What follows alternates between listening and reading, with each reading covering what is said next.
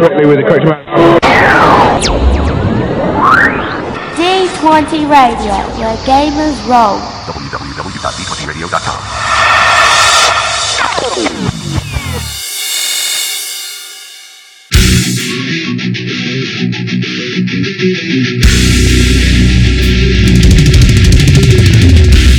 Welcome to Me and Steve Talk RPGs, a podcast where me and my friend Steve try and help you get the most out of your role playing game experience.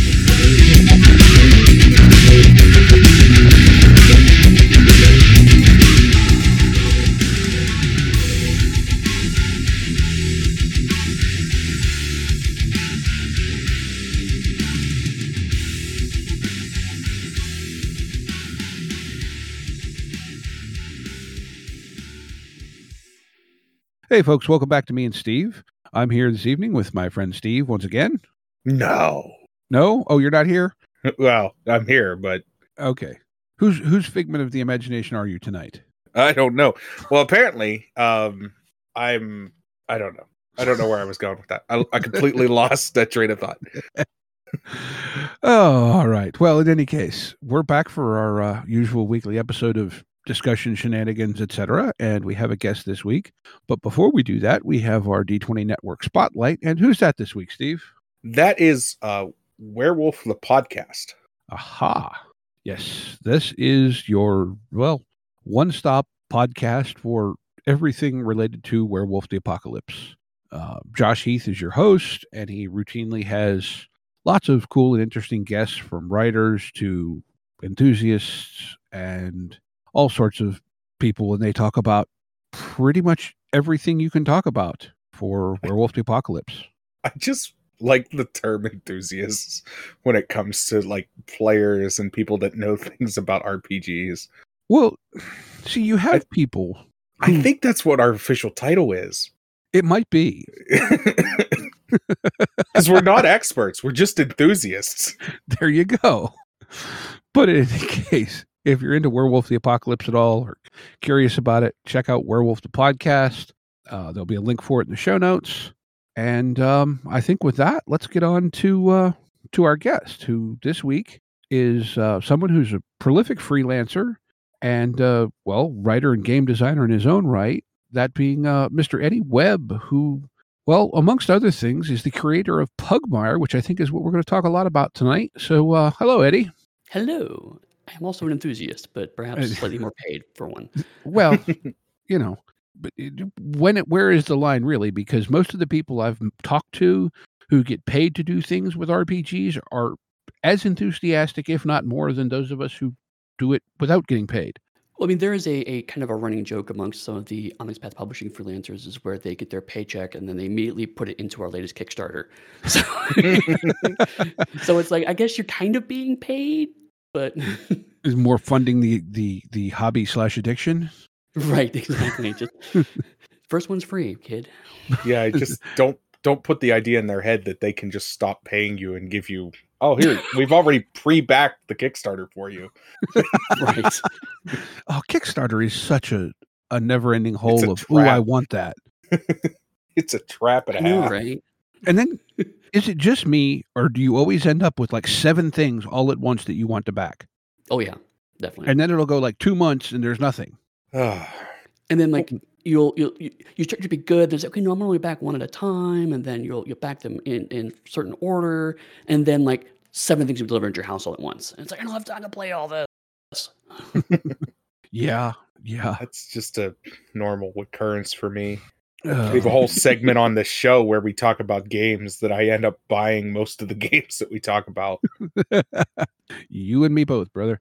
Ah, anyway, so um, boy, I don't know where to start, but uh, I guess are you? Do you consider yourself best known as the creative creator of Pugmire, Ed, or I mean, I guess these days, uh, like it, it's it, honestly it shifted. I mean, when I started, I was just some schlub who worked on some stuff, um, and then uh, about ten years ago, I got really well known for working on Vampire the Masquerade, and that was a fun few years. And then I was like, okay, I want to work on my own thing now.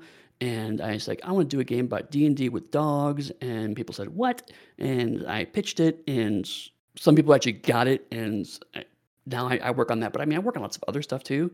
So it's interesting to see what people come to me and know me as. Like most times it's like, oh, I loved your work on Vampire, or like, I loved your work on Pugmire. But every once in a while, I get someone's like, I loved your work on Cartoon Action Hour, and I'm like, what? Wow, that's great. Thank you. well, I have noticed because I will randomly put people's names in as like author searches on drive through. You have Mhm. almost as many, if not more, credits than Ken Hite. So that says something in its own. last I checked, I haven't checked Ken's resume, but last I checked my resume because I, I try to keep my website up to date. I have over 150 projects, so I, I've done some work. Yeah, well, I was going to say, I think the last time I checked drive through, it came up with 200 and some items you had credit on. Oh my god, I'm behind. I could check it now, but I don't type that fast. So, That's fair. to be, actually, I, I think I think probably some of those are like uh, way back in the ancient days, 2008. I did do a podcast, and for some reason, I thought loading each episode of the pod, White Wolf blogcast at the time, and I thought loading each episode onto Drive Through would be something people would want. Um, so I mean, I'm sure like at least 50 of those are probably just podcast episodes. still, you've got, uh, uh, you've done a lot of work. Let's put it that way. I have that. I have. I've been working on. I've been working freshly since 2002. So Okay. So you you briefly touched on what Pugmire is is that it's kind of D&D with dogs and while I've not read it I have skimmed through it a little bit and it it feels one very very clever to me and two like it's D&D without a lot of the stuff that confuses a lot of people. Mhm. Is that yeah, that was is that reasonably that accurate? by design. Yeah, I mean I, that was my goal, right? Like, um, when I first started working on it. Actually, let me take a step back. The actual premise of Pugmire proper is that it's actually far in the future of our world. Um, so it's not post-apocalyptic in genre, but it's the same kind of idea. It's like it's like thousands, maybe millions of years in our future. Humans are gone, and uplifted dogs, cats, and other species now are in control the planet. Uh, so my initial pitch was more kind of gamma world in flavor uh, but pretty quickly i was like i wanted to use at the time 3.5 d&d because my the kickstarter for pugmire launched like right at the time that 5e also launched for d&d so that was Mhm. really awkward um, but my goal was i was like i, I 3.5 is okay but uh, you know there, there's a lot of stuff that comes with it and so my design goal was I wanted to make the D&D game that everyone remembers, not the D&D game that actually exists. And so there was even a lot of attempts to kind of uh, streamline. So like uh, the example I gave when I was talking to uh, Onyx Path originally about it was, it's like when you rebuild a classic car, you know, uh, some you, can try to get as many original parts as possible and make it as, as authentic as possible, but a lot of restorers will also just like, okay, but let's put like a modern suspension in, let's put anti-lock brakes in, uh, uh, things that you can't really see, but certainly make the experience much more pleasurable when you're actually driving it. Mhm. That's kind of my goal was like I want D and D to be fun to play and not have to have some of the rigmarole that comes with it. No, I, I I like how you phrase it as the D and D everyone remembers, not the one they actually printed, because I think there is a, a significant difference in in what do you want to say the memories a lot of us have, or even just Mhm. what we think of as the game, and then what we get into at the table. Absolutely. Um, and like I about four or five years ago, I was like, you know what I want to do is I want to run an AD&D game, first edition, straight by the book. And then I read the book and I was like, I do not want to do this anymore because the, the AD&D that was in my head was not the AD&D on the page. Yeah, that's I I can identify with that. I, I didn't play much first edition AD and D. I cut my teeth in the later days of of well two ER as it were. Mhm. Um, actually, Dark Sun was the the first setting I ever played D and D in. Oh wow. Um, but uh, I actually I fell in with a group in college, and that's where I started gaming. That just played a lot of different stuff, but our kind of like the hub game, if you will, was this big Call of Cthulhu game hmm and so it was you know but then this person ran cyberpunk and this person ran dark sun and this person you know i ran rifts and so you know we had this big swirling thing of you know different people running different stuff and it was it was really a neat experience and i think you know it, it kind of informed where i am now and that yeah, D and D is cool, but there's all these other games and all these other settings. hmm And honestly, I, I mean, I have been on record as being somewhat of a Rifts apologist, so I'm with you on this. But also, I think Rifts is one of those games that you remember it being different than what it actually is when you go back and look at it again. hmm Uh huh. Yeah, I've got I've got quite a collection of of the books, and yeah, every time I open them, I go, yes, there's a reason why I haven't run this in 20 years. Oh, right. That dust is there for a reason. It's like read, read, read, mega damage. Then from my mind, I'm done. yeah, uh, I've actually got the Savage Rift stuff that I keep meaning to, to deal with, but I Oh, don't that's so know base Savage Worlds that well, so kind of want to get that grokked before I add the rifts on top of it. No, actually, fair enough. Actually, one of the reasons why I got reacquainted with it is because uh, I don't know if it's come out yet, but I did do um, one of the supplements for Savage Rifts, um, and because my friend uh, Sean Fannon was like, "Hey, I want I want you to write some riff stuff." I'm like, "Man, I love Rifts." You know, he's like, "Yeah, I'll give you all the PDFs. You can research stuff." So cool, great. What do you want to write? It's like you should write vampires, and I'm like, "Oh, really? You're going to talk to the vampire guy to write vampires? Really, Sean?"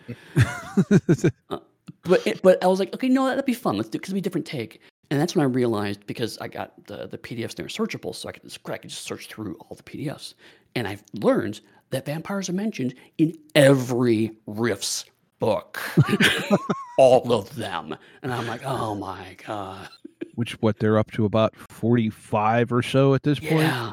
Now some of it's like, hey, you might want to have the vampire weapons, so we're gonna reprint those here. So some of it's like just reprinted material, but I don't know that when I have like 75 million PDF hits in my search. Just like click, Yeah, no click, kidding. click. but it was fun. It was fun.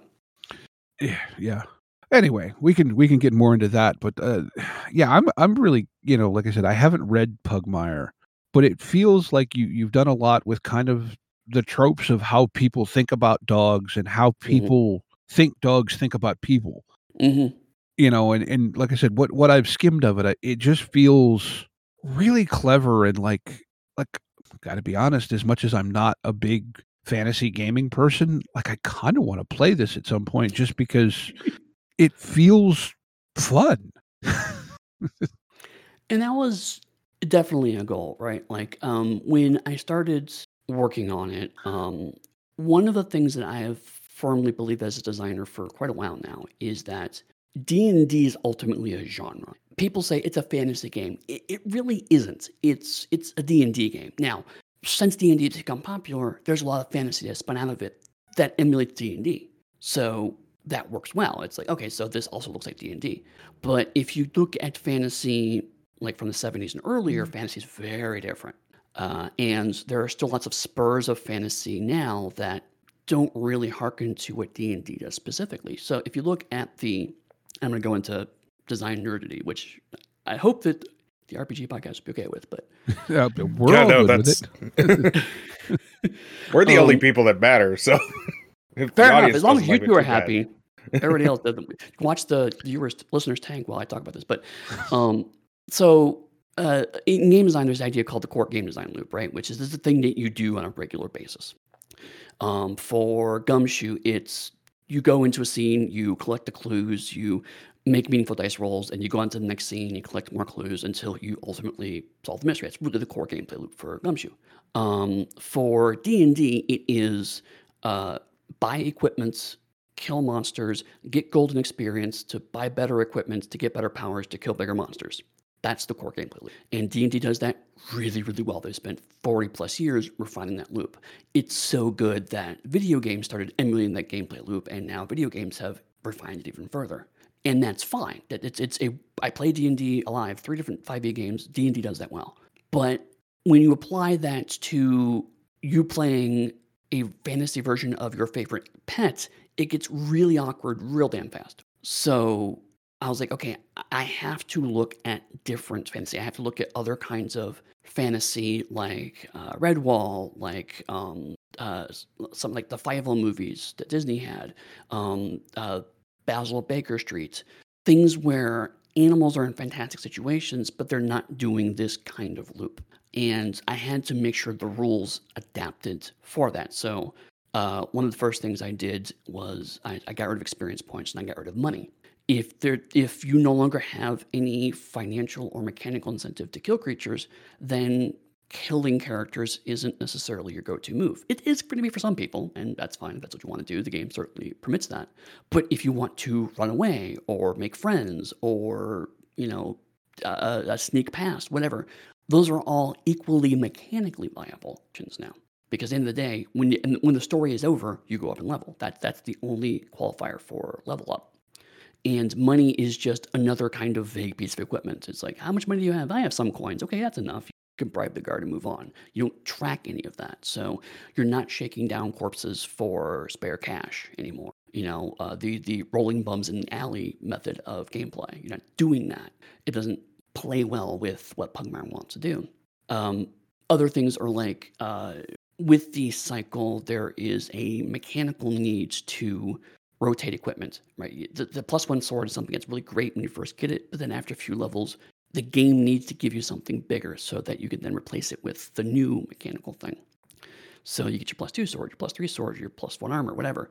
Uh, and what that leads to is throwing away what used to be a very valuable item or giving it to someone else and taking the new item. So instead, I now have magical items that actually get more powerful as you get up in gameplay. I want more of the Excalibur thing of like, this is the object that, that I have. It's, it's useful. And um, there's even some rules in there for if uh, you adventure for this and then you give that item to someone else, they get all of that ability too. So then there's the there's a reason why I've saved this sword for three generations. Your grandfather carried this sword, and his father, his son carried a sword. Now it's your, you know, you're my daughter when I carry the sword.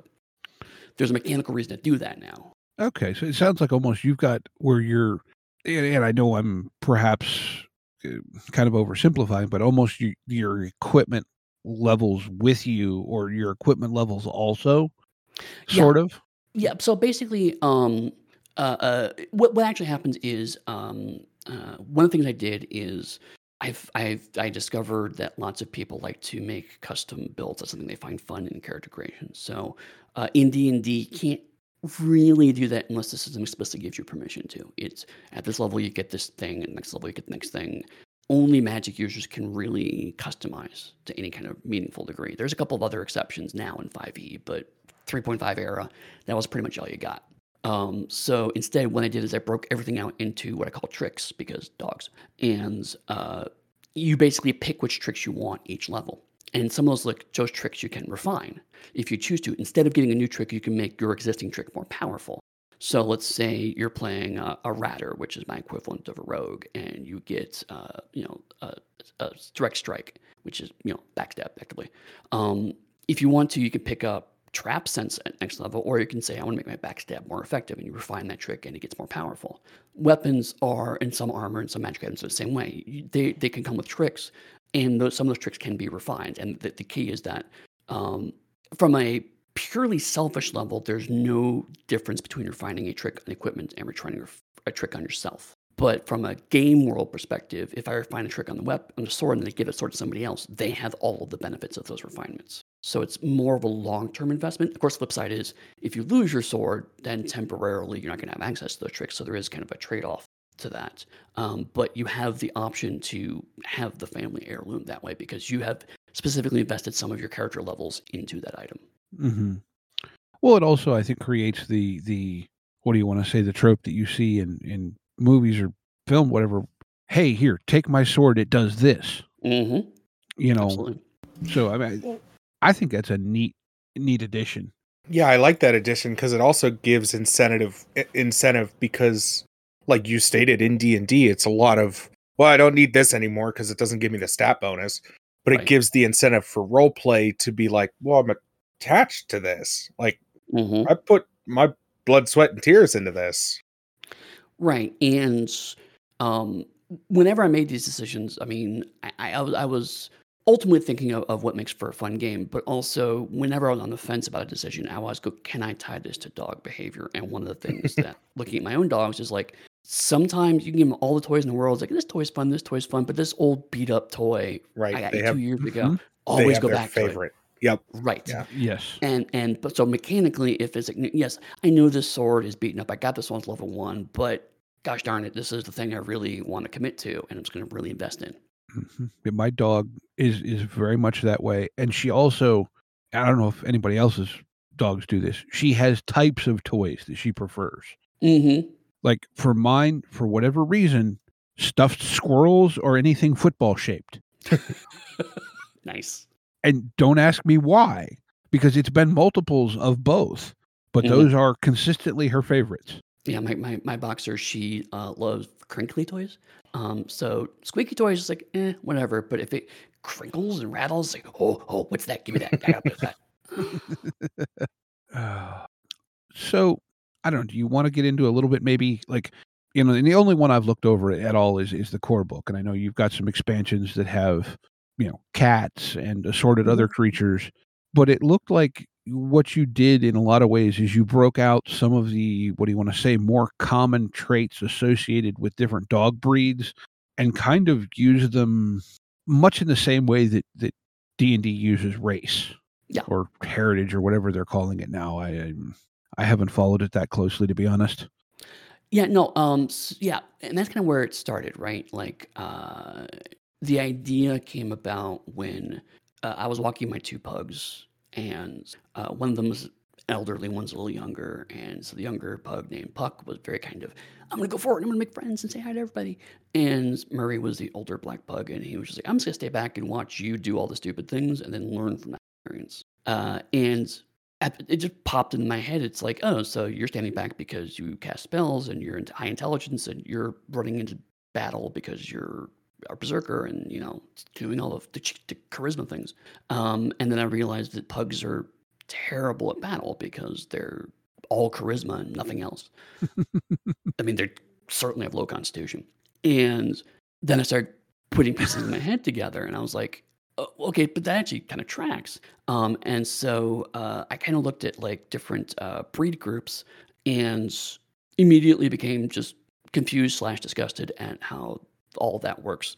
Uh, but it did give me some interesting kind of demarcations of you know companions as a concept and worker dogs as a concept. And when when I started seeing those commonalities, I realized they mapped to most of the D and D attributes, which is really at core all Heritage does. Frankly, I mean, it gives you it gives you a couple of special benefits and it gives you a bump to a stat. And I was like, well, the, the bump to stat part seemed to work pretty well. On Um, that or sorry. no, okay, I, apparently my connection's being a little weird or something. Oh, um, uh, so uh, I was like, okay, so this this kind of maps pretty well to to heritage, uh, and that way I don't have to have dogs as one group and cats as another group. I can have different variations of dogs in a way that makes sense. Uh, and then uh, during the Kickstarter we did, uh, I got an, a fantastic email from someone who was a dog behavior specialist, and uh, she's a very long email, gave me so much good information. But one thing she said that stuck with me is that all dog group slash training exercises amount to is how far along in the prey cycle does the dog get before the training stops them.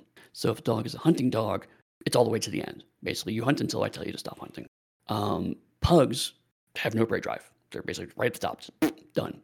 Um, but there are gradations in there. It's like you know, uh, chasing or hunting or chasing something down or whatever.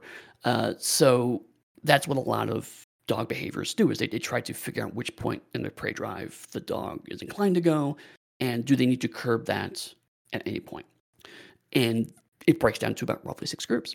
So i was able to kind of shuffle some things around at that time and, and, and adjust them and dial them in a bit better. Uh, and then from there it's like okay i want to do something that looks a bit like the traditional d&d classes. But uh, one of the things i wanted to do because I've seen it. This is more the D and D. You remember how the D and D that actually exists. D and D that actually exists tends to really encourage single attribute specialization. Usually, there is a single attribute that a class is good at, and you just kind of build the entire character around that one thing.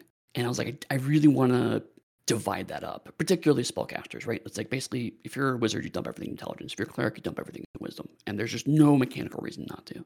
Uh, I wanted to divide that up because I felt dogs were a little more complicated than that.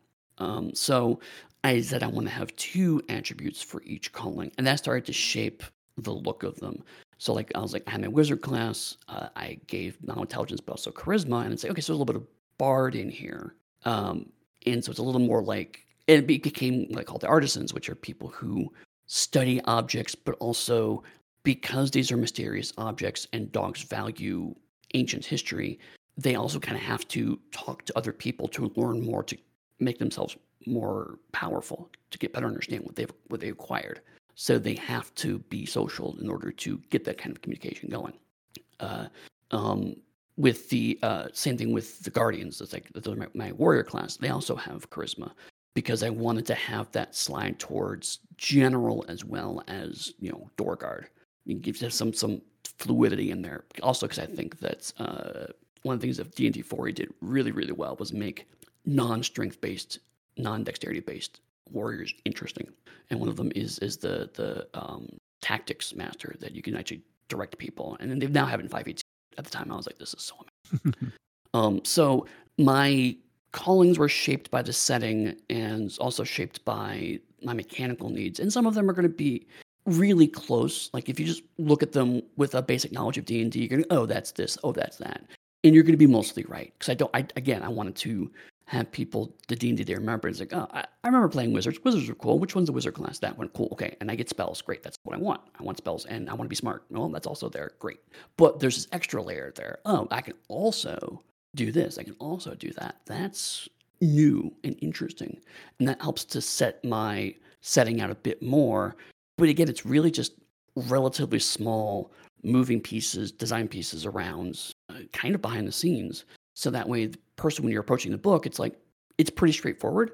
But um, I, my, my goal is to kind of make it as, as easy as get rid of all the stuff that isn't strictly necessary to the game I want to make and then make everything else as clear as possible. I have had several people say to me that they didn't understand 5th edition D&D. They played Pugmire and were then able to go back to 5th edition D&D and use that knowledge to better understand 5e, cool. which I think is a huge compliment. Yeah, I would as well. Now, it also feels like because of the way you've kind of de-emphasized single attributes that from a from a just a design standpoint it's probably also what do you want to say with advancement i'm going to guess it's maybe a little more flexible than than d&d absolutely it absolutely is. Um, it is entirely possible to take a spellcasting class and choose not to take spells. It is never it is an option no one has ever taken but it is there. If you wanted to play an artisan who just doesn't study magic but is all in on being a charming suave person you can totally do that. And you have some arcane knowledge to back it up and it's interesting but you just can't cast spells. Um, it is possible to make a, uh, a shepherd, which is the cleric class, um, who's all in on healing or has zero healing ability and is just extremely knowledgeable and, and has a lot of depth of knowledge and history. As much more of a scholar archetype, you can play that. Uh, that is definitely my goal. I, I have I designed it so that way there are two kind of pretty clear paths. Uh, there's one that's really obvious for people who are familiar with these games. Like if you play the Ratter, which is my rogue analog, here's the backstab, here's the trap sense, here's, you know, all of the stuff that you expect a thief character to do. But also you have second wind. And it's like, well, that's not something I expect to see with a thief character because they're they're, they live on the streets. They're tough. They have to survive. Mm-hmm. So that that survival build is also something you can dig into if you want to. Um, like I said with the the guardian, there is much more the uh, uh, tactician build where you're not really doing much of fighting, but you're actually giving buffs to other people to help them fight better. That is absolutely a viable build. They're minor builds, but also it's not like D&D where you have basically alternate classes or multi classes. Instead, it's the I could pick this and I could pick this, and you can kind of pick and choose a la carte and build that out however you see fit. So if you want to have a thief with all of the abilities that you're kind of okay at, that's kind of like old school AD&D first edition, where it's like I have a little bit of all the thief skills um, or you can dig deep and say, no, I just want to be an assassin. And so it's nothing but backstab. I refine that thing three or four times. I I build up my dexterity, um, and I'm just gonna just murder people in the streets because I'm that kind of dog. You can play that too. And there's nothing in the rules saying, well, to do that, you have to pick these specific options. You can each level are going, well, I think I want this now. Well, I think I want that now. Because I wanted each level for players to actually have a meaningful choice uh, because one of the things I think D and D falls down on, at least modern iterations of, is you could program it. Like, I mean, I, have used D and D Beyond and learned. I click it, it gives you a few things you click on. Maybe you get like a choice of a new skill or something, and then that's it. But most levels, you click the button and just a bunch of numbers go up, and you have nothing to do with it. And on a higher level, that's still interesting and fun. Well, I got the powers I have right now, cool and interesting, and I, I got a new power access maybe. But I do like it when when my character progresses, I have an interesting choice in front of me to how my character is going to grow.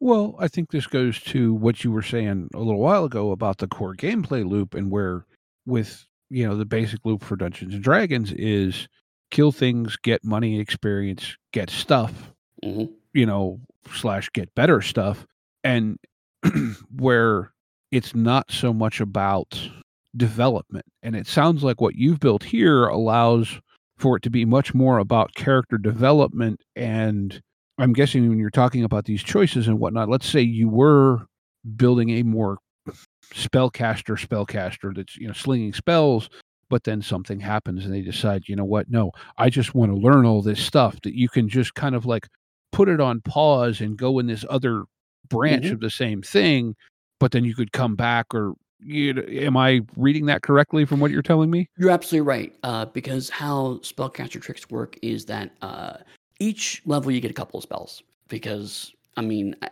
I didn't want to make I you get more spells choice. Like there's a small trickle of spells you always get. But you can say I can refine that spellcast trick to get a whole bunch of spells. So I get six spells at that level. You can refine a trick to say, okay, I only get two spells, but now I can get the next level of spells up. So I can get level two spells now. Or you could say, I'm not refining trick at all. I'll just take my two spells and I'm going to get like uh, occult knowledge. Um, and I'm going to get a thing that gives me advantage on lore checks or whatever. I think it's one of the ones that's available. Um, or in Monarchies of Mau, there's one where it's like I'm going to cast my spells better, uh, just generally better, but I'm not getting any new spells necessarily. Uh, so you have right those options where it's like I've been noticing my group needs this, so regardless of what on rails progression the game is giving me, I can choose. You know what? my players are kind of dumb and need some help getting healing, so I'm actually going to pick up the healing trick as the shepherd. I was going to kind of just get some more spells, but I better get the healing trick, make sure my healings are really because I have to patch these idiots up constantly. But I like that because it it because that is one thing that, that I've grumbled with with the way most of 5e has been done is that like you kind of pick a path at the beginning of you know past third level mm-hmm. aside from multi-classing you're on a rail and yeah, you can do stuff with different feats and whatnot, but it it you know, and and look, I mean, Russ Morrissey made a whole new system out of it, mm-hmm. you know, with Level Up. But it sounds like what you know you did obviously came significantly before that, and and addresses a lot of the same issues, but also again, it, it's the D and D that we remember fondly, as you're kind of saying it, not necessarily the one that's in the rule book that we most of the time don't want to be bothered to look up. Right. Um, it, it, it's it's definitely uh, aspirational D and D. I think is the best way to kind of describe it. Mm-hmm. Uh, and like one of the design decisions I've made, which has been one of the more controversial ones. Well, no, getting rid of the money was the most controversial one. Uh, one of the more controversial ones is I have a level cap at ten. There are some optional rules because there's nothing mechanically that says you can't just keep taking more tricks because there's no XP chart, there's no linear progression, so just keep taking more stuff. Uh, but game is written you cap at level 10 and there's two kind of reasons for that. Uh, from a design perspective every version of d&d in my opinion always goes wrong around level 10 beyond level 10 the power gets wonky. Uh, th- that's the point where the uh, slow build of spellcasters overtakes the faster build of martial characters and spellcasters become intensely overpowered around that point. Uh, the monster math gets kind of wobbly around you know 12 or 13 in 5e and at different points in other games. But also a lot of games these days frankly most games wrap up around level 10 uh, we're just not people don't play for 20 years the same characters anymore right? Uh, so there was a for mechanic reason but also from an aesthetic standpoint level 10 feels like it's not quite enough time and that's the relationship we have with dogs we never quite have enough time with them uh, so I wanted to say, you know what? You're done adventuring. You you could still be an old dog and you just can't learn new tricks. You know, it's a good way to remember. You know, level 10, no more tricks.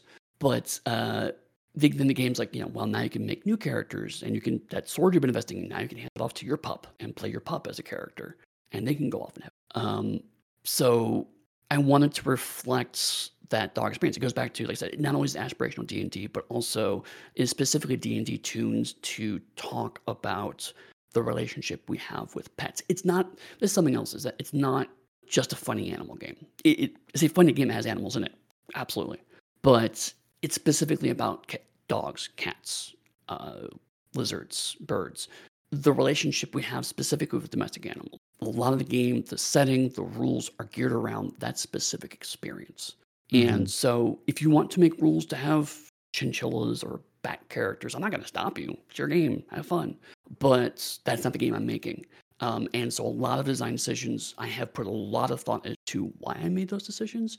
And uh, sometimes people find that interesting. Uh, sometimes they're just like, there are also benefits at the table. And so they're more interested in that. And that's fine. It doesn't matter to me um, because I do try to think of both sides of that. Is this fun to play? And also, how does this resonate with the setting I want to make? But there are a lot of times when people cram their pet idea into the OGL. I don't see that same thought happening. It's just, oh, this is the most popular system, so I have to kind of shove it in there with my foot and make sure it works with the D20. And it, it, it doesn't resonate the same way. No, I, I get exactly what you're saying because I think there's a lot of games right now, especially with you know the OGLs that oh it's 5e compatible. Well, that's fine, but the mechanics of how 5e works don't serve the themes you're trying to do. Right. And that's where correct me again if I'm wrong here. Well, Pugmire looks is going to feel very familiar to anyone who's played any amount of 5e. It is not marketed as a quote unquote 5e compatible game, correct? Yeah, no, it is. Um, uh, it is derived from. Uh, but um, the marketing point is because, of course, as the I can't use D and D language. It's it's a um, uh, a refined and simplified version of the world's most. Uh, and it's it's pretty easy to eyeball OGL stuff and cram it into the game. I mean, I wanted to give some flexibility in that front, but at the end of the day, if the decision was make my game better or make my game compatible with D&D, I always went with make my game better. And so I've certainly had people like, well, I've tried to put this in, it doesn't quite work. And it's like, that's because you're using D&D. And, my game isn't exactly D&D. Uh, most people embrace the spirit of that uh, because also I, I am a gamer of a certain age. Um, so yeah, I mean, I'm, I name dropped AD&D. I mean, so I am grew up very much in a culture of you keep fiddling with numbers until it works at your table. Uh, and so I wanted to embrace that spirit with this game. And uh, there are lots of people who definitely are getting on board with that. But I recognize there are some people who are like, I want to play the books as written and I want them to exactly work. And that's why I'm very clear this is not a D&D source book because you will not have a pleasurable experience if that is your expectation. This is a completely self-contained game and all of stuff that comes with it also works in that self-contained ecosystem. If you put five OGL 5e stuff into it, caveat emptor, because it's not going to work the way necessarily you intended it to. That's fair. No, and I, but I appreciate the fact that that you went that route and said, "Look, does this make it 5e compatible, or does it make it a better game?" And always went to better game. Mhm. You know, I I find it frustrating because you know we we've done episodes about this in the past, and I think we give D and D a lot of grief that maybe it doesn't deserve all of, but at the same point, I feel like too, it's like people just go, well, everyone wants to play 5e, so if I do this, that'll make my game sell better. Well, maybe it will, but what'll really make your game sell well is if it's a good game. Yeah, there's um uh there's a company who shall remain nameless, but I ran into their table at a convention and they had a big banner behind their game, uh, their booth. I didn't know the name of the game. I could see it was a fantasy game from the art they had. The only text I could see from a distance was better than D&D. And I'm like, I have so many questions. But the first one is why? Why is that the most important part of your message? Because that's such a subjective term and you're now completely defining your game by D&D. So if you're saying I want to make this game because OGL is the most popular rule system in the market, that's fine. You know, I, I, applaud you for the decision. but you either have to understand the core design loop of D&D and make sure your setting conforms to that, or do what I did, which is recognize that people that the game needs to bend to fit my intent and hope that people come along for the ride. And I have not seen people, I mean, I've seen people trip over minor rules. That, that's to be expected. I still do it occasionally. Um, I've seen recently people do the reverse, where it's like, I have certain skill set and people are like, roll the skills. It skills exist. Oh, yeah, that's right. That's for Pugmire because I added some skills in Pugmire because I thought they were useful. Um, and, and uh, initiative works differently, and I've had people just straight up use my initiative system instead in their D and D games. It the, the cross inspiration certainly works. Um, but I mean, like, if you wanted to make a cyberpunk game where your job is you're hired mercenaries and you go off and you kill people for money and take their stuff to become bigger mercenaries to take on even bigger corporations d&d is fantastic for that game. Just basically find replace spell with cyberware and you're pretty much done you know? I mean it's obviously more work than that but you know the core design loop reinforces that gameplay. Um, but you know if you want to do a my little pony game you have a lot more work ahead of you to try to make those two things balance Yeah. So yeah, that that yeah, I, yeah, it's well, like we said, you know, the, the system. And I had a conversation a couple weeks ago with uh, Australian designer by the name of Steve D, and we had a, a decent Mhm. amount of conversation about you know how system does matter because Mhm. different simp yeah, different systems emphasize different things and permit different things and you need to have the system reinforce and permit the things that you want the game to be about. Mhm. absolutely. And and i think you know like you said if, if your if your selling point is that your game is better than d&d well one that's a like as you said that's a very subjective thing okay? You know for me what's better than d&d could mean that well in my case maybe it's just not that d&d style fantasy. Right. For Mhm. someone else that could mean it has a lot more detail. Like if, if you're a warhammer fan you know your expectation of what you want out of a fantasy game is going to be a lot different than d&d oh yeah. Oh yeah. You know so eh, yeah i don't think so to speak if, if you want to call it that that comparative marketing is probably a good choice from a long-term perspective anyway. Right, but I mean, go back to System Matters, I mean, I, I've had people actually ask me, it's like, why use D and D as a base at all, right? Like, um, I, I publish it through Onyx Path Publishing, so I had the option to use their in-house system, which is moderately to heavily derived from uh, the the classic White Wolf games like uh, World Darkness and whatnot, the D10 tool system. Mhm. Um, I could have used Fate or any other off-the-shelf OGL besides D and D, uh, but I specifically wanted again that nostalgic experience. I, I wanted that feeling of I remember when I had fun playing these games and what that experience was like, and then mapping that nostalgia onto our fondness for dogs. Uh, uh, and it works kind of both ways in my experience. Is that people's fondness for dogs gives them more fondness for this style of play. Um, I I am with you in the sense that I generally, if I have options between traditional fantasy or something else, I would probably try something else. I'm not against traditional fantasy, but it's not my jam. I'm much more of a, a sci-fi or horror guy myself. Mhm. Um, superheroes as well. I have a lot of fondness for those. But I reckon once I know what D and D can do, and I know what it does well. Uh, I recognize it's very popular, and a lot of people really dig it. So I'm not gonna harsh their buzz by telling them their game is stupid because it's not. Uh, but I am comfortable saying if I'm going to make my game, I mean, on a design level, I gave you all these kind of high fluting, you know, here's how it maps to dogs, and here's the psychology behind blah blah. But also on some level, what's the if I am going to make a D and D based game, I'm going to get rid of all the stuff that I hate about D and D because it's my game. I have that option to do that.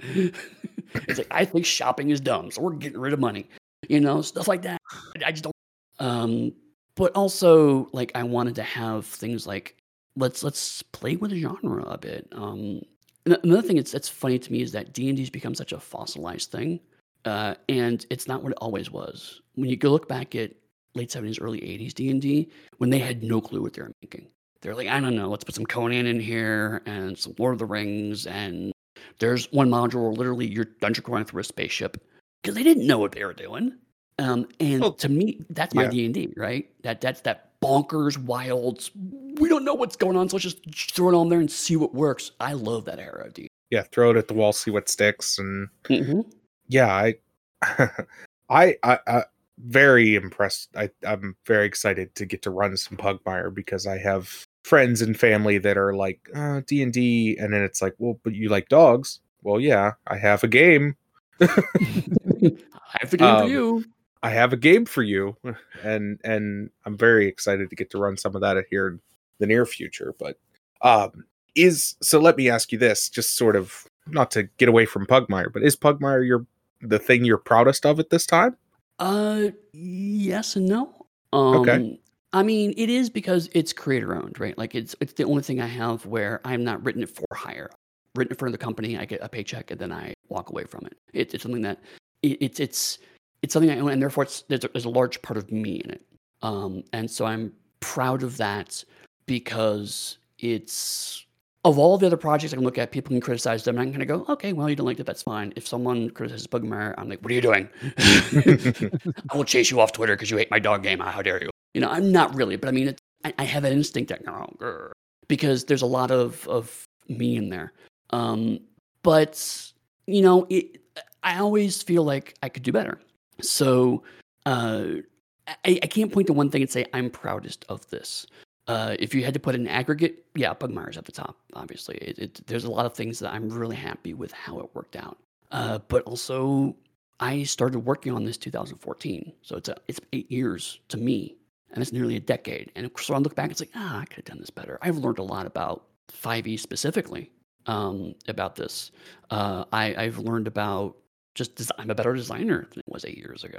Uh, so there's always the next thing, and, and so I always try to challenge myself. And I find that sometimes I'm proud of very small things, like uh, I did a project for uh, Trinity Continuum Aberrant, which is a kind of sci-fi superhero game, and I was like, okay, but what if it also had professional wrestling? And uh, Rich Thomas, the owner, is like, I really don't want to do professional wrestling. I was like, oh, just give me 10,000 words, which is like 20 pages. And he's like, okay, fine. So I crammed an entire pro wrestling RPG slash Street Fighter homage into 10,000 words. and like the act of doing that, the, the five people who will appreciate that game, I will love them forever uh, because I know it's not. But I was very proud of how can I condense all of these tropes and genre conventions into extremely small space and still make it playable and fun. And it, it's it's a bit too tight in retrospect. I mean, even now it's like I could have done that, I've done this better because it's been a couple of years distance from it. Um, so I mean, there's things I'm proud of that from pure design perspective, it's it's really hard to point people and say, I'm this small tweak I made, it's invisible to you, but it changes everything and I love it. um, I'm also uh, proud of things like uh, kind of adjacent to it. I've had a great relationship with the YouTube channel Extra Credits. They do uh, these seven minute educational cartoons about game design. And uh, I've kind of become their de facto uh, tabletop writer. I've written 15 scripts with them now. Um, and I've been able to talk about some really interesting topics through that and start spark some interesting conversations with them. Um, but uh, the, the, proudest, I think, is that uh, I've had people come to me and tell me things like, Your game saved my life. And that's not a check, that's not a word count, that's not a sign. That's not something I could point to and say, well, this is the thing that saved your life. It's just something about my, means another person is still on this planet. Or another person decided that they wanted to reveal their true gender to the world or someone decided that they were going to uh, work past some of their difficulties in life rather than let it succumb to them. Uh, I have had a good relationship with a group called the Bodhana Group, uh, and they they basically are licensed therapists who actually use tabletop role playing games in their therapeutic sessions. And I was like, "This is really cool. How can I help?" And they're like, "Well, we appreciate you coming to us because apparently Pugmire is like extremely useful with at-risk kids." And I'm like, what? You know, it's like, it's a game about dogs with battle wow. axes. I, I don't even understand what's happening here. Uh, but I mean, they've been able to point to like, here's all the things in this game that has been resonating with our our, uh, our clients and and our, our kids. And it's not stuff that I put in there intentionally, so I can't claim credit for it. But I'm proud of the fact that people are looking at something I made and becoming or helping improve their lives. That's just amazing to me. And I can't claim a, an ounce of credit for it. It just I, I happen to just my silly dog game hit at the right moment. But I'm proud of that. I'm proud of the fact that something I have a piece in can do that to me. So it's a really long rambling answer. It probably didn't answer your question at all, but it's No, you did. That's perfect. So that that's really cool. Now, uh, kind of just because you you've hit on it a couple times here. I know there are you know Pugmire is the the core book or whatever. Yeah. But you've got I know you've got a cats expansion, and I know I believe you have a couple of other expansions which add assorted other, as you mentioned, you know, lizards, etc. Mhm. What are what what's the whole family at this point? I guess is a better way to ask it. Yeah, so there's there's kind of two, two levels to it. Um, well, three technically. Uh, so um, there's there's Pugmire and there's Monarchies of Mau. Monarchies of Mau is a separate, complete game. It's in the same world as Pugmire. It's cross compatible with Pugmire, uh, but you play cats instead of dogs.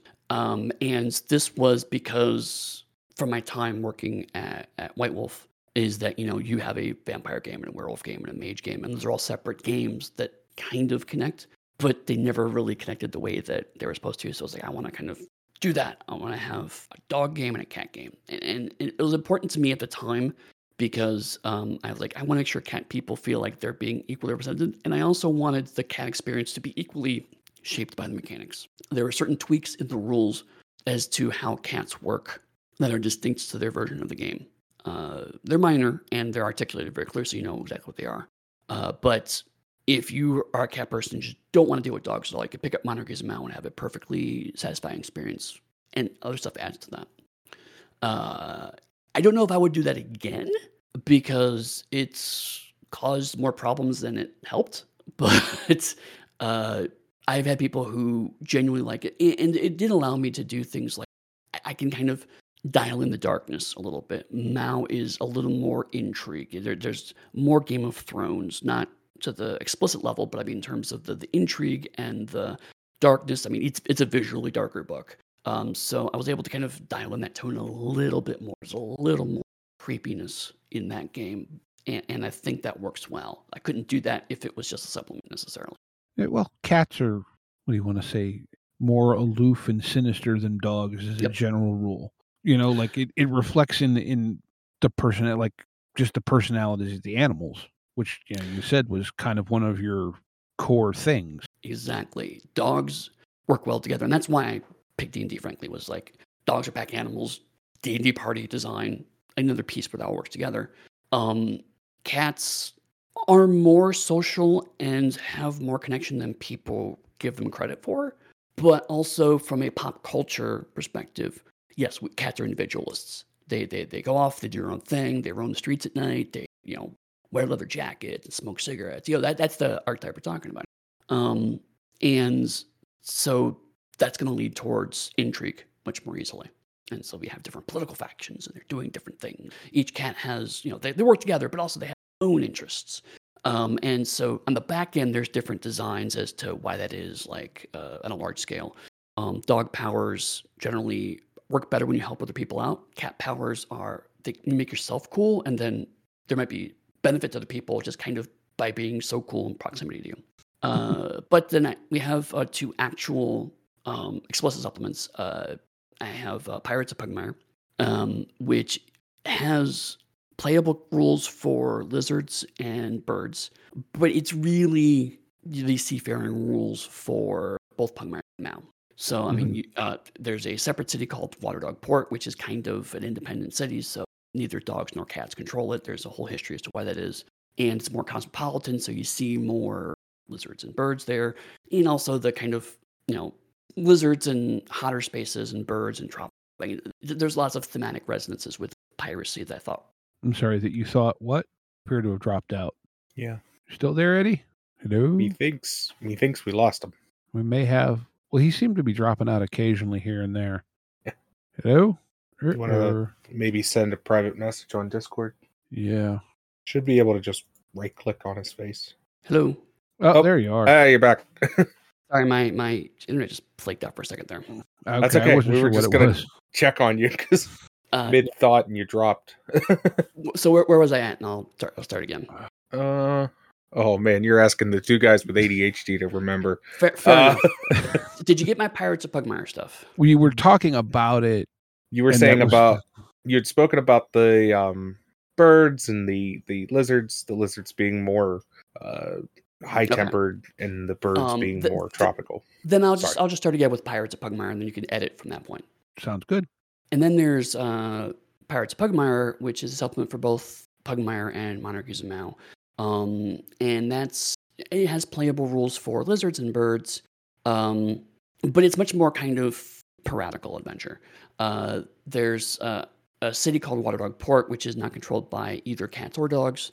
Uh, so there, it's kind of independent states, and so it's more cosmopolitan. So reasons why there are dogs and cats and lizards and birds there, but also the, you know, the residences of like uh, um, lizards living in hot spaces and you know tropical birds, whatnot. I thought there was a good resonance with those uh, species in particular uh, being playable there. Uh, but really, it's kind of uh, my One Piece homage. If I didn't only recently discover One Piece, uh, it wasn't. I was reading One Piece and going, I wish I had read this when I made this book because there's a lot of connection there. Um, but my uh, latest one, and, and something that uh, you might appreciate, Steve, is uh, Squeaks in the Deep, uh, which is my my mouse and rat book, but they are psychic instead of having magic spells. Oh nice. Uh, Ah. Because I feel like psionics have not been done well since Dark Sun. uh, but also, I mean, we have a weirdly large amount of fiction of rats and mice with psychic powers. So, you know, there's like Pinky and the Brain kind of toys with it, um, the Rats of NIMH. Uh, uh, you know, there are lots of other things where, where rats and mice have some kind of strange psychic abilities. Uh, and so I wanted to play with that. And uh, that's also kind of my nod to the mega dungeon. Uh, where it's, it's like a big, huge underground space called the Underneath, and they all kind of live there. But it's all again all the cool bits of the mega dungeon, which is there's interesting, cool set pieces. But then instead of lots of empty corridors, I literally have just a table of here's 20 random, uh, or well, 12 random corridors that you can just kind of walk through. And so basically, you go so here's set piece A, and then you go through some weird corridors, maybe have a random encounter, and then now here's set piece B, and that's it.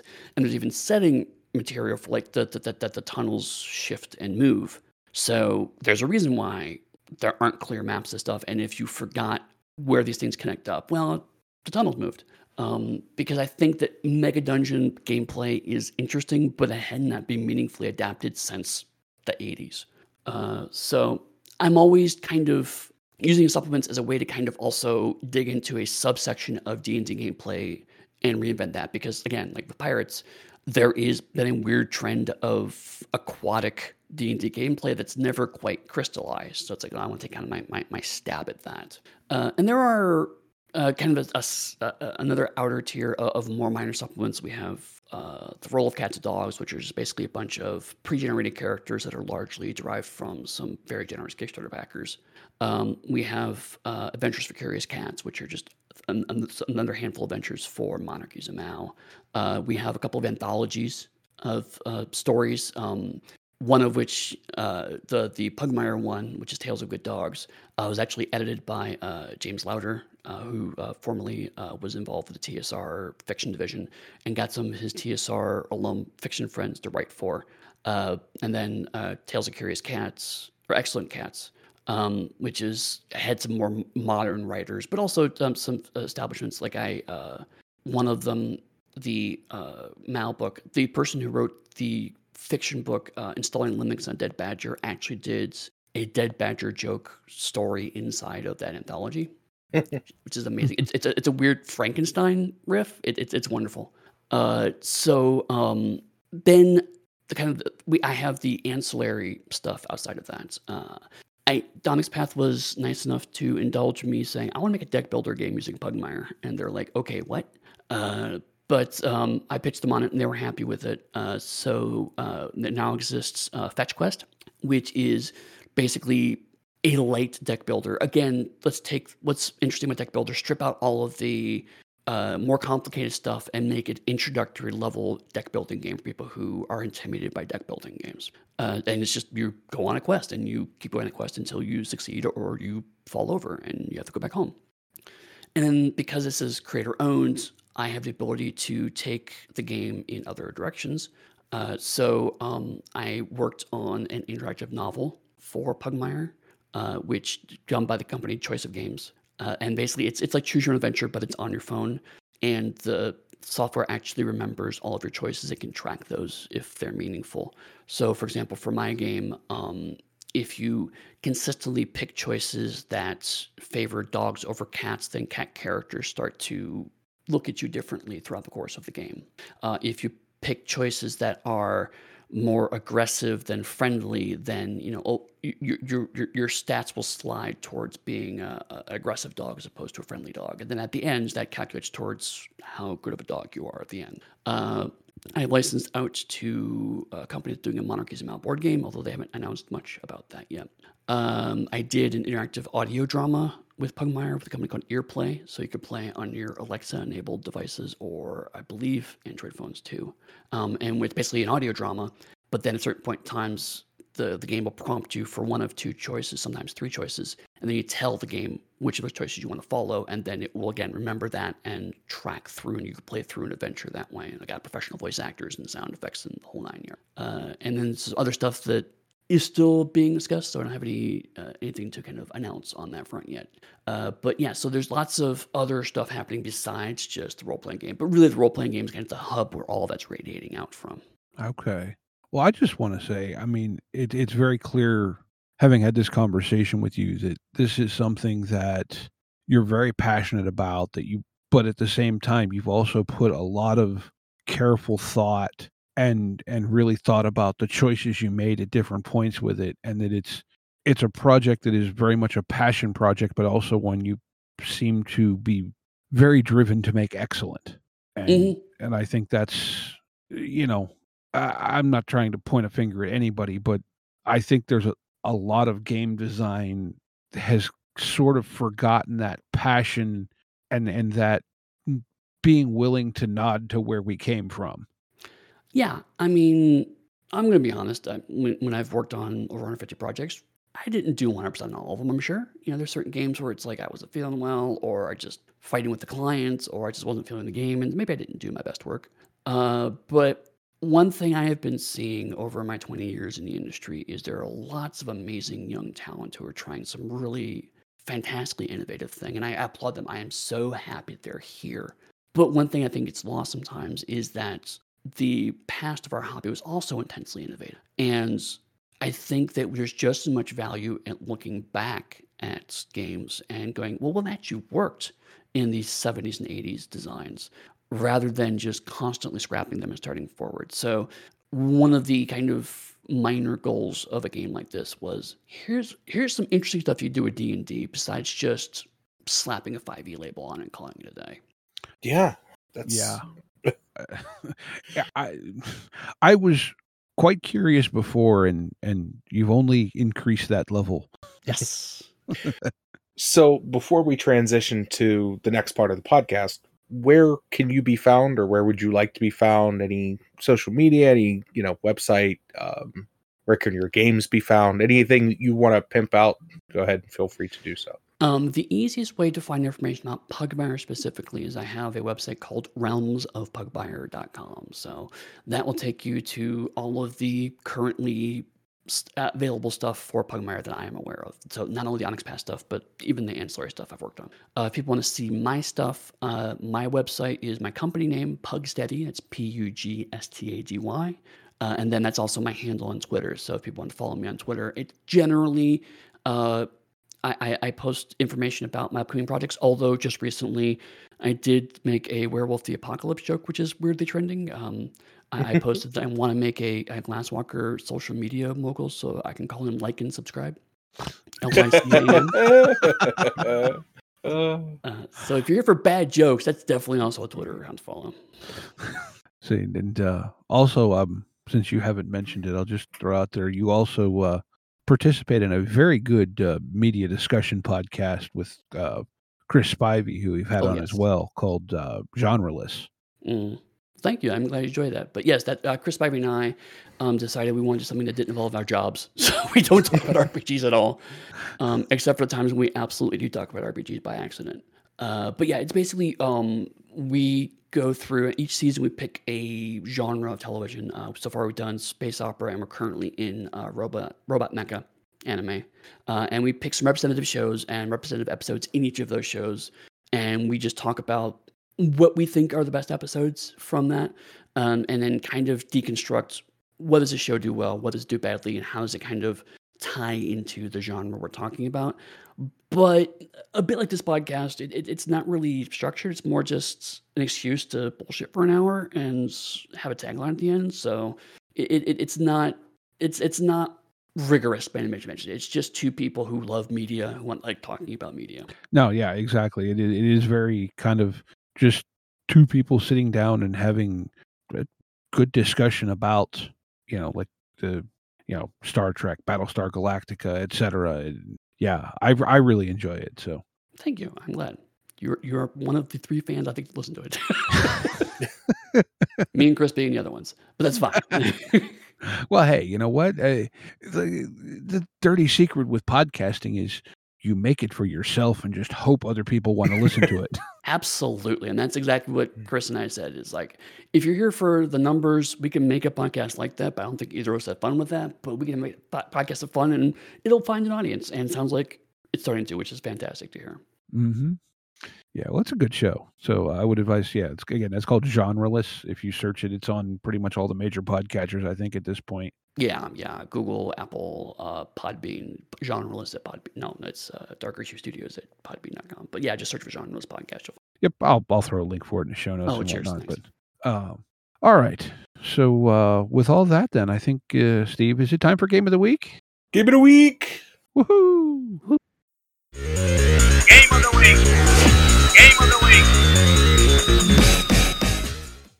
So, I, I, I mean, I know Steve gave you the rundown on how this works. Um, pick a game that you like. Doesn't have to be new. Doesn't have to be old. Doesn't have to be anything anybody's ever heard of. Could be a board game. I don't really care. It just has to be a game you like. Um, yeah. but oh, go ahead. Uh, I was just say that it's like choose your favorite child. Yeah, I understand. Yeah, uh, you know, it doesn't have to be one of yours either. but uh, would you like one of us to, to go first, um, so you get a little bit more of a feel of it, or do you want to just mean, jump in head first? I'll, I'll go first. That's fine. Um, uh, there's this great little game I've heard of called Pugmire. I don't know if you've heard of it. It's fantastic. No, you no, know what? Um, it rings a bell. Like I've heard about it recently, but rings a bell. Dogs get it. Uh, oh, jeez, I wasn't even intending that. My dog's name is Pavlov. He's a he's a Russian hound. Um, so yeah, uh, uh, brief on Pugmire. Uh, that's the secret of Pugmire. If you run it, recognize that the first half hour of the game is just going to be nonstop dog puns, and let players just get through it because it always happens. Well, I was just going to ask how you made a. Uh, I, I, I had this thought just a second ago, but how did you make a pirate expansion with Labradors in your game? You couldn't keep them out of the water, like just throw them in. that's well, they they'll you don't need to throw them. You just need to get them near water. Right, I know. well, water. I had a dog, and he he passed a while back, but he was very clearly part lab. Mm-hmm. But this dog absolutely hated anything wet. Really? Like if you could imagine, like if it was raining outside, he did not want to leave the porch. If he had to walk on a like wet grass, if you can imagine, and this dog, Steve's seen pictures of him. He lab Rottweiler. Yeah. Okay. Good so dog. you know, big chunky dog. But to watch him walk on wet grass, if you can imagine a dog walking and going, "Ooh, icky," that was him. That is definitely my boxer. She is. She will melt if she gets rain on her. She's convinced. Cut to my Yorkie uh, Shih Tzu mix, who is like, we got him a kiddie pool for the summer months when we're outside and just hanging out, you know, mm-hmm. outside. He will just get in it and lay in the kiddie pool, like, like you would, like a human would, like just like, yeah, this is nice. I like this. I'll just lay here. That's adorable. But yeah. Game of the week. No, my actual game of the week. Um, I I had so many options go through my head. Uh, uh, but I I I forced myself to pick something because I know um, one of the things y'all do is you have uh, drive-through links, and I know that that sweet sweet affiliate money is useful. Um, so I picked something that's actually on drive-through RPG. Although I have a backup if you do want to hear it. But um, when I picked. well, then the one I picked for for the clickable option is a, a great game called Inspirisles. Uh, it is a it's another fantasy game. It's another family friendly fantasy game. So if you like Pugmire, it's probably a game you'll also like.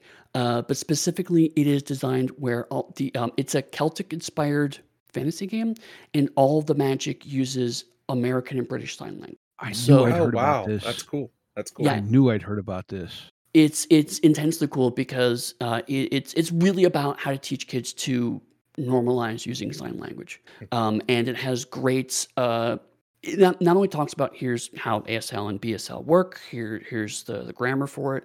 There's a, a website you can go to uh, that you, shows you videos on it, but it also talks about things like deaf culture and how to respectfully uh, portray and talk to deaf people. Uh, and it's all through this lens of a very light, fun setting about uh, these uh, what are called uh, pendragons that can manifest different elemental shapes, and they can use elements. Just like example, if you want to cast a fire spell at level one, if you finger spell fire, that gives certain level of fire. But then if you actually learn the sign for fire, that makes the fire more effective. And then if you could put fire in a sentence, that actually gives you an higher level of ability. So the more fluent and proficient you become in sign language, the more powerful your magic becomes. That's fantastic. I love That- that. As that as is someone who knows ASL, I love that. Oh, you do? That's fantastic. Yeah, I took it in college because they were like, "You need a language," and I'm like, "Uh, the only one I see here that I actually want to take is this one." Yeah, I, I, I've I've uh, had hearing loss most of my life, so I, I took ASL when I was a kid, and I've, I've since forgotten just about everything. Um, so uh, when I saw this, I immediately backed Kickstarter because yeah, anything that helps people get more comfortable with American and British Sign Language, I am 100% behind. Yeah, yeah, no, that's, that's, That's cool. awesome. I well, like Steve, I'm gonna let you go because mine's a mine's a goofy one, so Okay, that's well- a little bit more serious than. Okay, well, I was just going to say I also I like games that what do you want to say help you learn outside useful things too. Mhm. You know, just uh, as a general rule. Me But- and you need to sit down and just write like a like a car combat game that forces you to learn how to work on your car. No, because it'll just every other card will be curse the engineers. Okay, this is coming from someone who spent uh, six to eight hours this past weekend putting transmission lines on a vehicle. yeah, yeah, exactly. oh man, but in any case, this is something that I that I kind of stumbled on actually through a Kickstarter. Although this wasn't the specific game on Kickstarter, the, that was an expansion for this, and also connects to our little bit of a Palladium diversion earlier in the in the show, and that is a game called Mutants in the Now, which Ooh. is uh, it's from a guy named Julian Kay, and this is not even trying to hide that it is an homage to Teenage Mutant Ninja Turtles. I love that game. But so it's a, a retro modern take on, you know, mutant animals, you know, eh, like it, it, it's it's it's Teenage Mutant Ninja Turtles with the serial numbers filed off and updated from the Palladium system that Eddie and I could probably spend a few hours going, but but but about. But STC. you know, it, it's, but yeah, it's, you know, 80s and 90s, they ruled the streets, kick flipping off villainous faces and slipping into the shadows. Then they vanished from the world of tabletop gaming. Yeah, so it's a, yeah, it's, it calls itself a retro modern retake on mutant animal role playing games. Um, you know, it says 130 species of animals, everything from Amazing. earthworms to whales, Sweet. So I can play Pico, my Street Sharks game. Wolverine. Uh, Yes. You play Street Sharks? yeah i mean and and look i mean we all remember the actual ninja turtles. Some mm-hmm. of us remember you know the original role-playing game. And look it's good for gonzo fun. I mean this oh, isn't Oh, this isn't what you built pugmire for at all it's kind of the other side of that animal role-playing No, man. If you want a giant penguin with a laser in his head, sounds like that's the game you want. Yeah. 130 species 200 mutation traits 14 combat styles psionics uh intensely play-tested rules which could you know there were those who claimed that palladium may have skipped on that part but anyway Neither confirm nor deny. but yeah no this is called mutants in the now and uh I know by the time this airs, if it hasn't already at the time of recording, there's an expansion called Mutants in the Next that has been released and funded on Kickstarter. Um, but yeah, I mean, this is it is what it is. You know, the the name kind of says it all. I want this so bad now. Remember you were saying before about you buy all the games that you guys talk about? Now I, I understand. Now I get it. yeah, you understand. Yeah, it's it's a I- the some of the people on the on the Discord have come to picking on me because I'm like, oh, I bought that. Oh, I'm buying that. Oh, I bought that. No, that's it. You don't understand until you sit down and actually talk about it yourself. How hard it is to be like, no, I don't need it. Oh my god, they even used the Teenage Mutant Ninja Turtles fonts from the original comic.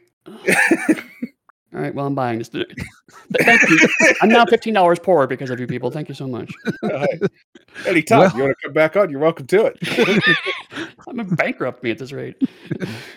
um well and uh, now that we're on sort of a lighter note i have a game uh since since you know pugmire is kind of a a d&d-esque game i have a game that is uh osr you know ogl type thing i have invasion of the tuber dudes What?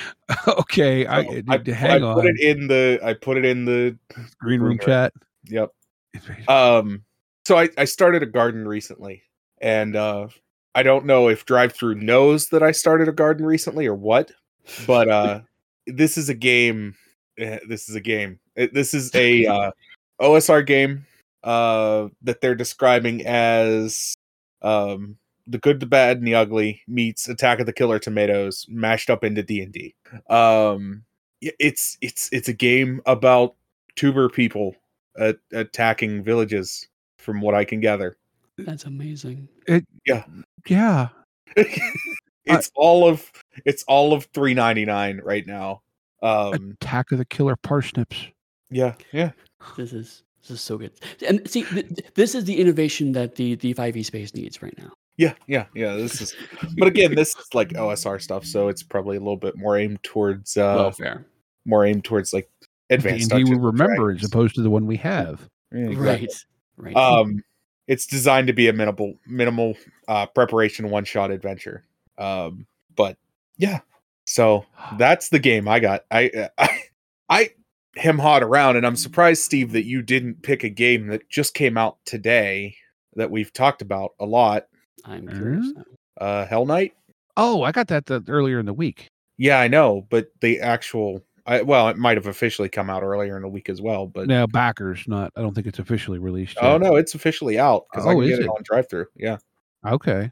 Yeah, Well, that's surprised you yeah. No, that's I. I actually I've been so busy I haven't gotten more than a chance to to flip through it. But uh that that's cool. And well, I posted a screenshot to one of our sh- chats. It's actually in the game text, and this is a game. In case you're not familiar with it, Eddie, it's it's an '80s biker demon biker gang RPG. Yeah.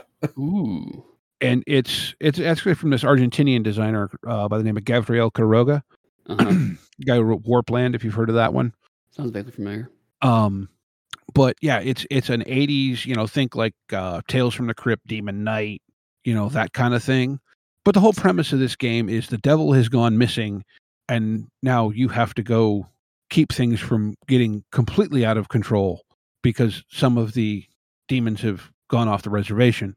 But there's a, a, segment in it where he's talking about different power levels for different things. And the top power level is like level four, level five, whatever it is. And examples are the Dark Lord himself and Chuck Norris. Nice. yeah the game the uh, gav is oh such a great game designer S- uh, such a great sense of humor i'm i'm so excited to get to play that game but yeah that one's Yeah, If I you gotta, I gotta get know- it read. It sounds very grindhouse.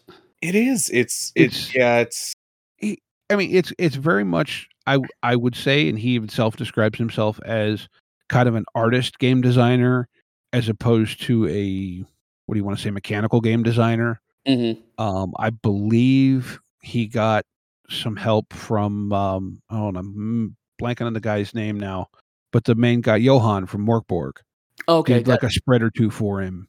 makes sense.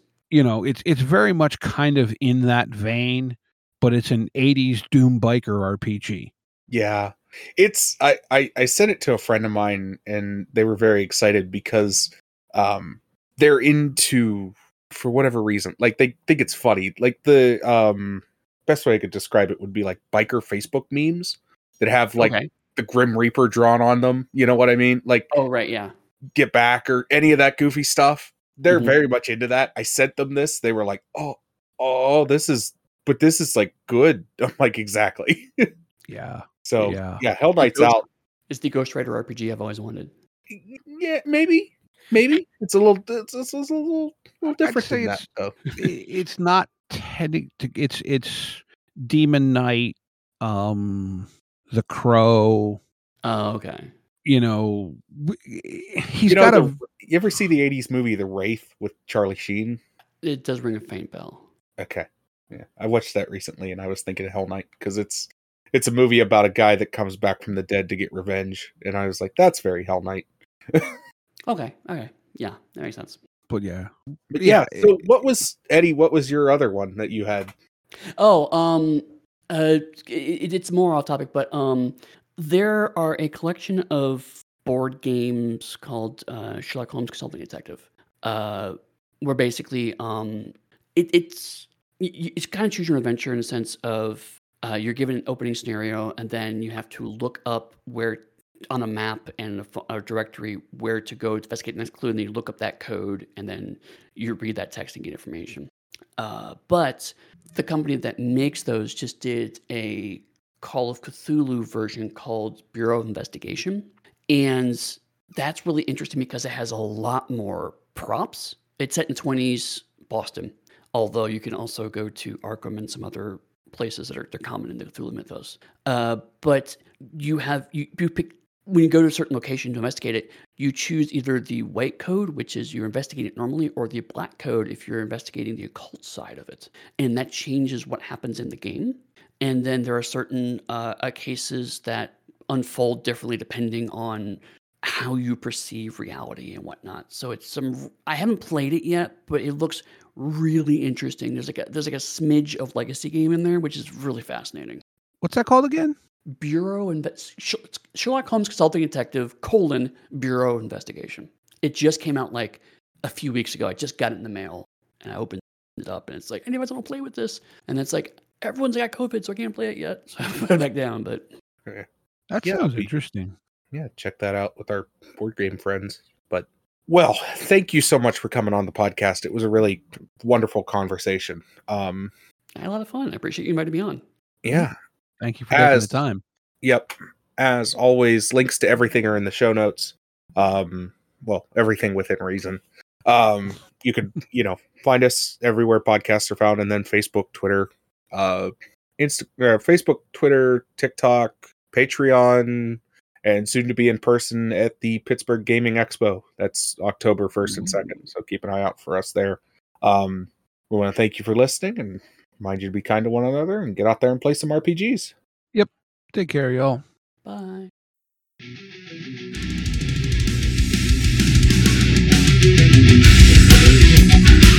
Intro and outro music by the band 12 Noon. You can email us at me and Steve RPG at gmail.com. You can find us on Twitter at and RPGs. Find us on Facebook at me and Steve RPG Podcast. On Discord at me and Steve RPGs. And as always, all of these links are in the show notes. Thank you and be kind to one another.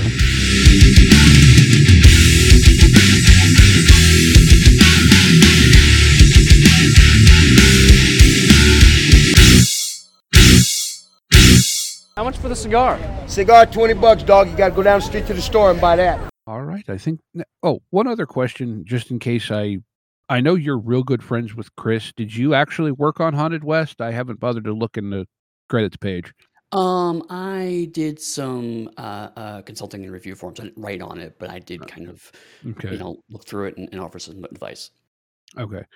I just, you know, didn't want to blurt it out and then have you go, well, no, really. Awkward. Because, I mean, I only have, you know, the hard copy in the drawer right next to me. But That's really far away. I get it. yeah, well, I'd actually have to move the chair to get the drawer open. So. Oh, that's okay. That is actually Mhm. genuinely far away. Oh, I like your sense of humor. hey, I am the guy who's like, I have a DVD for that TV show somewhere, but it's all the way in the other room, so I'm just going to go ahead and find it online and stream it instead. Uh, yes. I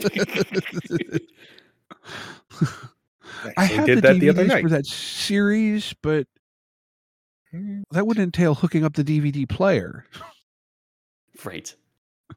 It's right here in front of me. I could just click on this button that says Yeah, it's play, play.